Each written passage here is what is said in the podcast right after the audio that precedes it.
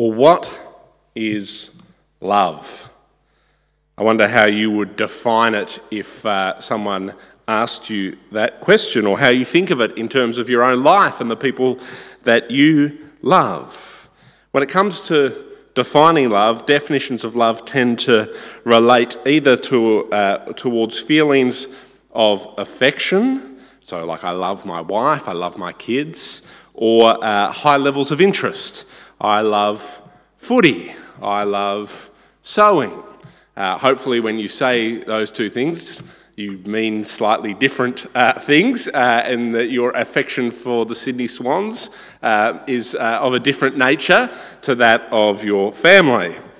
Uh, when psychologists define love, uh, they do so like this, and of course, we can be corrected later uh, if I get it wrong uh, by our very own. But love is a set of emotions and behaviours characterised by intimacy, passion, and commitment.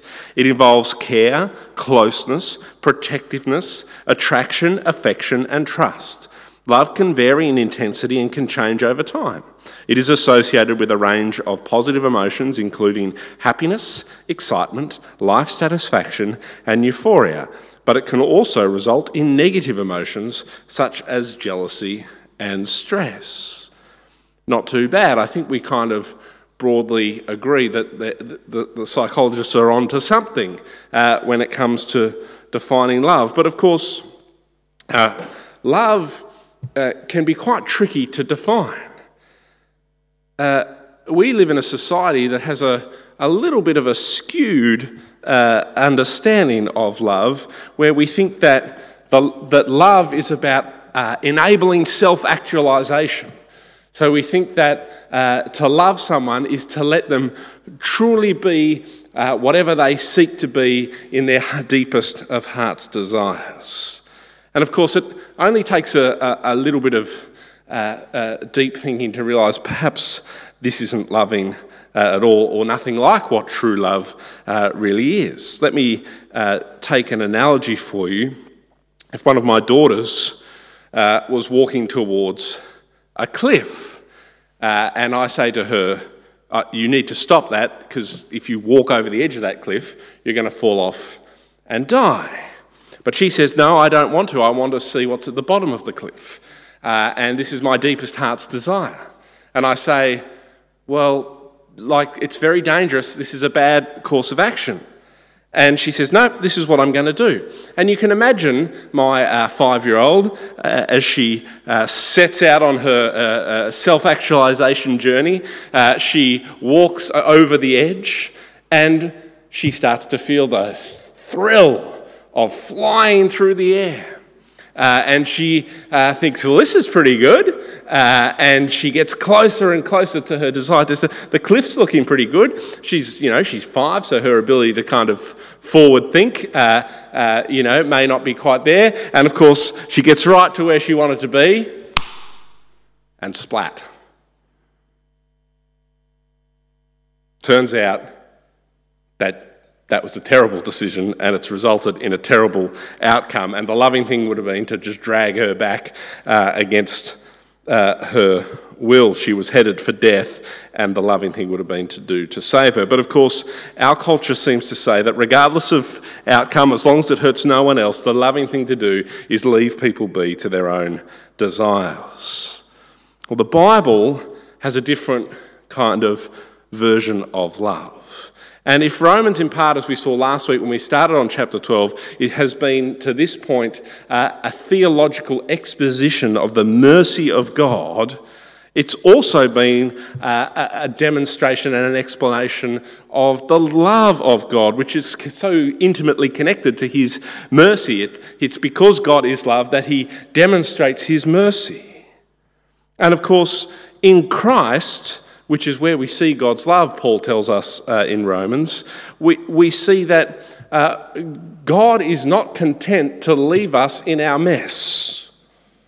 God demonstrates his own love for us in this, Paul writes in Romans 5, verse 8. While we were still sinners, Christ died for us. The love of God demonstrated in Christ Jesus is sacrificial, other person centric. It seeks to save people from their mess by sacrificing the self for the good of the other. It's also shown to be powerful. Those famous verses from Romans chapter 8, starting verse 35 Who shall separate us from the love of Christ? Shall trouble, or hardship, or persecution, or famine, or nakedness, or danger, or sword? No, neither height nor depth nor anything else in all creation will be able to separate us from the love of God that is in Christ Jesus our Lord. The love of God is sacrificial, other person centric, powerful, and compelling, Refuse to let, refusing to let go of those uh, to whom it has attached. And God's love is empowering. Romans 5, verse 5 Hope does not put us to shame because God's love has been poured out into our hearts through the Holy Spirit who has been given to us. When we experience the powerful, sacrificial love of God, uh, it's, His love is poured into our hearts by His Spirit, which transforms us and empowers us and changes us to live our new lives in Christ. And so, Romans 12 now in view of all of this, in view of God's mercy, as Paul opens in uh, verse 1, in view of God's love, uh, calls us to offer our bodies to God as a living sacrifice. And just as last week we saw that looked like uh, using our gifts to serve the body, so today we see it looks like using our bodies to love. And we see that love ought to be demonstrated in two places within a Christian community and to those outside it, particularly those who are out to get us, our enemies. So, what does love look like? Paul really is seeking in these verses to illustrate this sacrificial, uh, other person centric, powerful, life changing love of God in action in the life of the Christian. And again, uh, he's not writing an exhaustive list, but rather encouraging uh, the Romans to, uh, to some of the ways they might put into action the love of God that they've experienced, and now God is calling them to live out. As you uh, heard Romans 9, uh, Romans 12, verses 9 through 16 read out, which talk about the love we're called to live out in community together. Perhaps you thought, there's, there's like a 12 week sermon series on each of those prepositions. That's certainly what I thought uh, when I was preparing it. But uh, uh, we've done Romans for a long time. Uh, and so, really, what I want to do is take a look at what Paul writes here uh, as a bit of a broad overview and encourage you to continue to reflect on these words here in verses 9 through 16, uh, uh, Paul's encouragement to, to the Romans and to us of what love in action looks like when we live out our lives together. So, what does he say? Love must be sincere, hate what is evil, cling to what is good, be devoted to one another in love, honour one, one another above yourselves, never be lacking in zeal, but keep your spiritual fervour, serving the Lord, be joyful in hope, patient in affliction, faithful in prayer, share with the Lord's people who are in need, Practice hospitality. Bless those who persecute you and do not curse. Rejoice with those who rejoice. Mourn with those who mourn. Live in harmony with one another. Do not be proud, but be willing to associate with people of low position. Do not be conceited.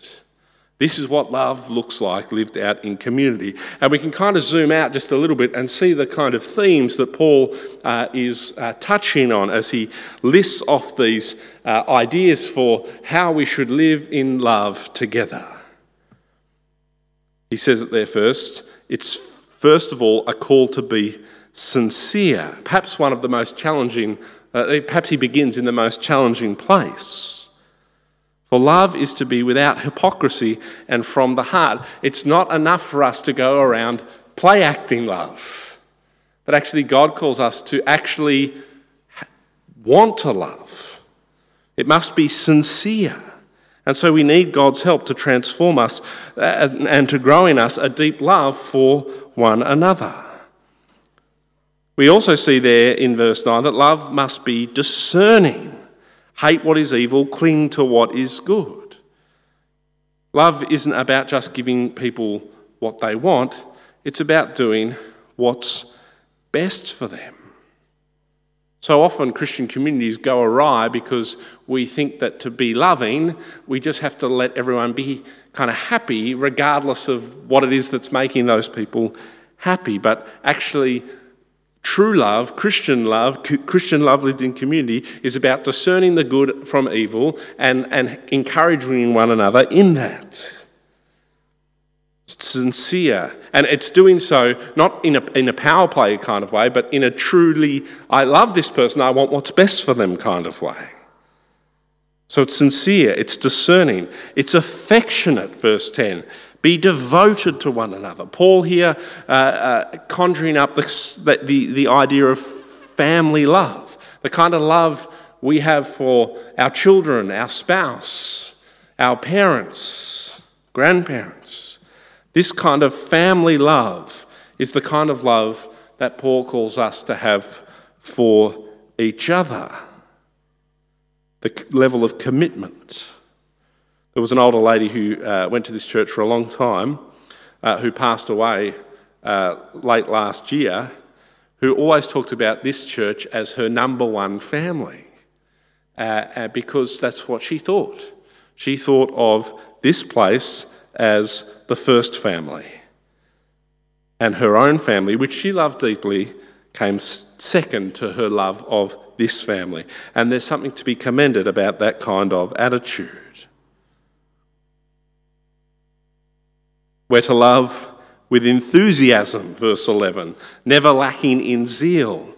That is, we're called as we love each other to encourage one another in our faith to inspire one another as we do that, to continue to hold on to Jesus. We're called to be patient, verse 12.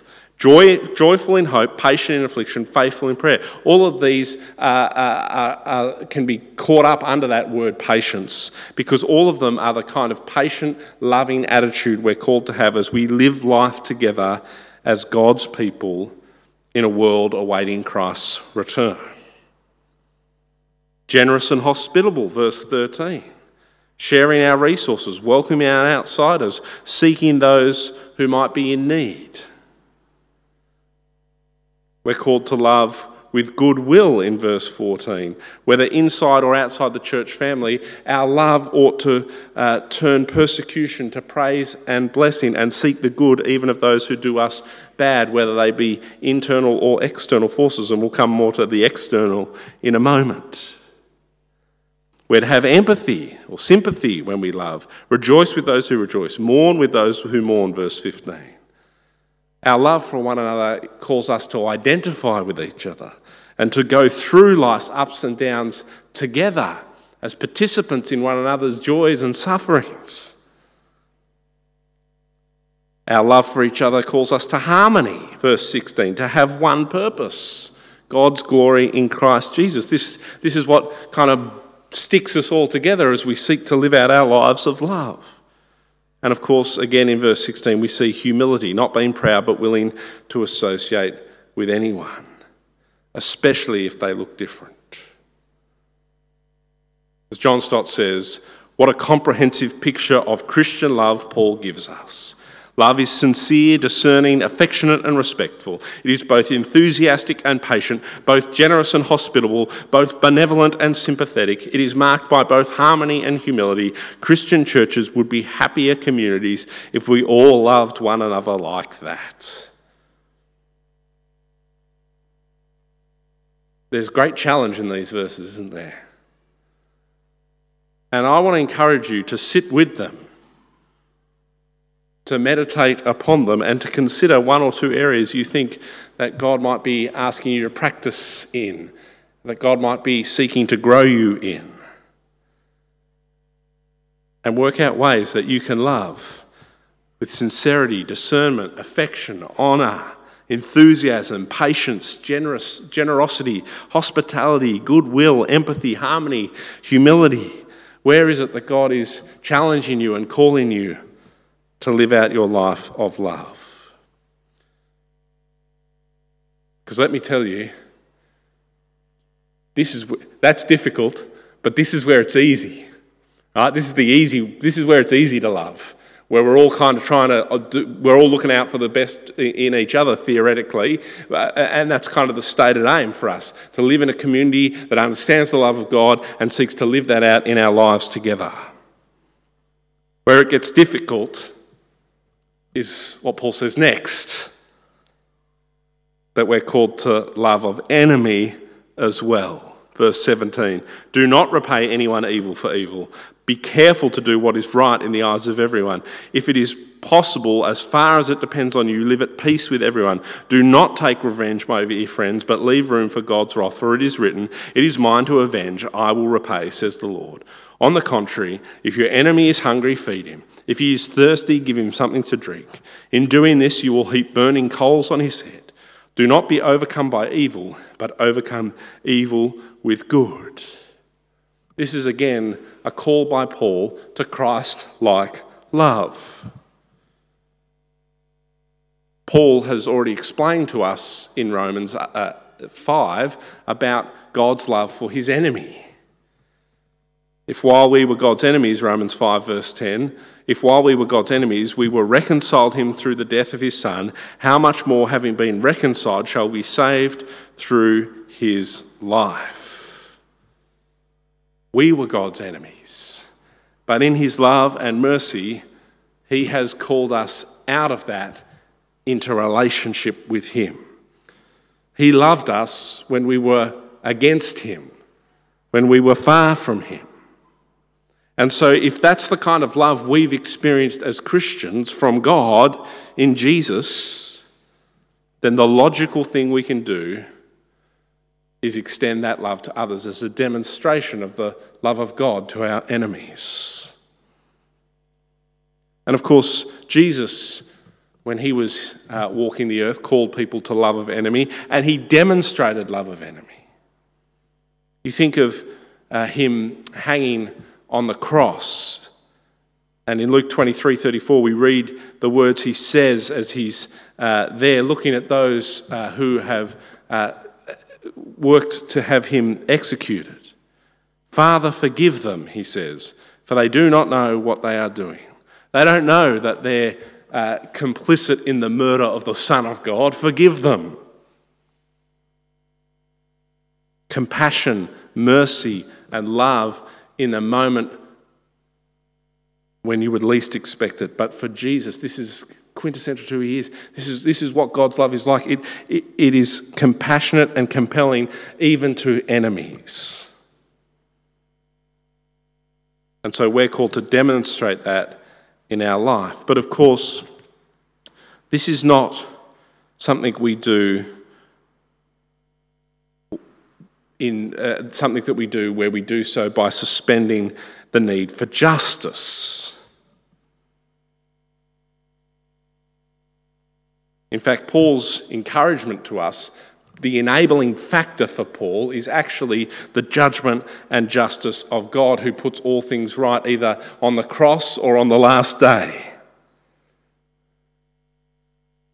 We're enabled to love our enemy because Judgment doesn't belong to us, it belongs ultimately to God. Paul's encouragement to us is to love and leave judgment and wrath and anger to God, who'll sort things out in the end. You see, it's only a firm trust in God's righteous justice that, that, that really enables us to allow us to leave the wrongs of this world unpunished and to respond with radical love when we are victims.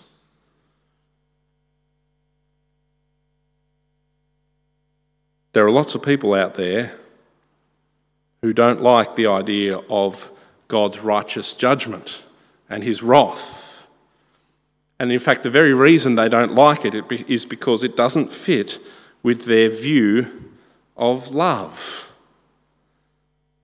If God is love, and if love is like all of those things that Paul outlines in the first half of our reading today sincere, hospitable, generous, kind then there can be no space, they say, for judgment and wrath. And this view of a kind of wrathless God who overflows with love and flowers and fairy dust uh, is, is a common belief of many. They seek to make God more loving by making him less righteous.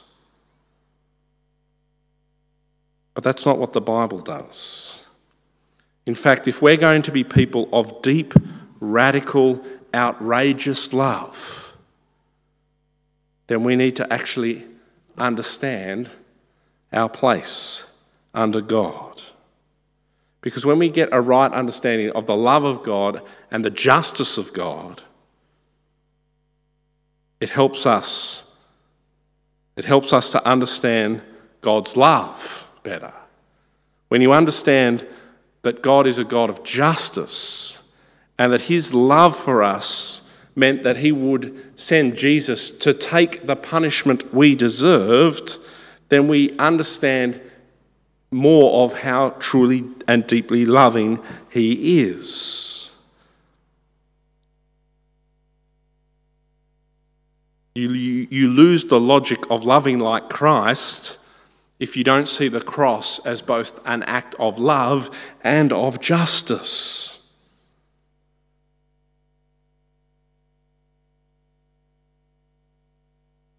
And it is impossible to love truly evil people who do truly bad things if there is no confidence in the justice of God, who is going to put things right and deal with those injustices, either in the person and work of Christ on the cross or at the last day for those who've refused to bow the knee. When we don't trust in God's good and gracious mercy and justice, then we're left to our own devices, to vigilante justice, where we seek to be judge, jury, and executioner. Now, there's a lot more that can be said about this, and actually, Paul is about to, in Romans 13, go on and talk about what role governments have to play in kind of uh, executing judgment in the here and now and, and, and sorting some of the injustices out. And we're going to talk about that when we get to Romans 13 in two weeks' time. But for now, let me commend to you God's love and his justice, just as Paul does here in Romans chapter 12. And let's trust God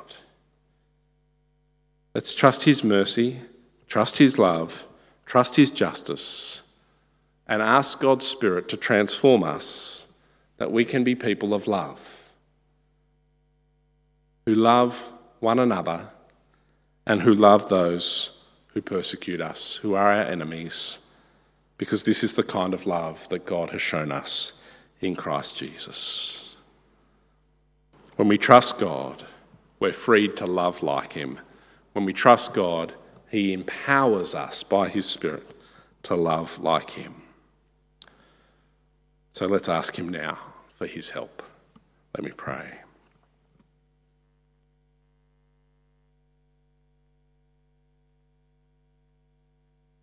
Heavenly Father, we thank you that you have shown your great love to us in Christ Jesus.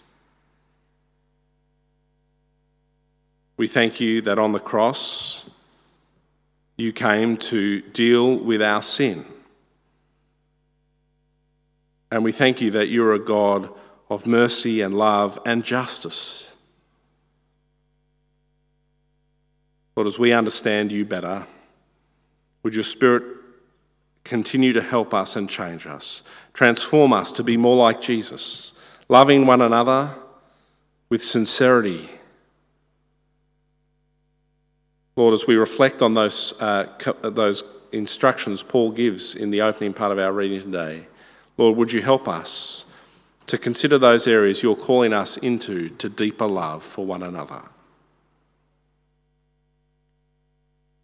And Lord, as we consider the need to love our enemies, we pray, Father, that you would help us to understand your mercy and justice, and to love our enemies with radical love, just as you loved us when we were your enemies. Lord, in doing so, may we be people of difference in our world who turn the other cheek as Jesus did. Help us to be radical in our love of enemy and of one another, just as you are radical in your love of us. And we ask this all in Jesus' name. Amen.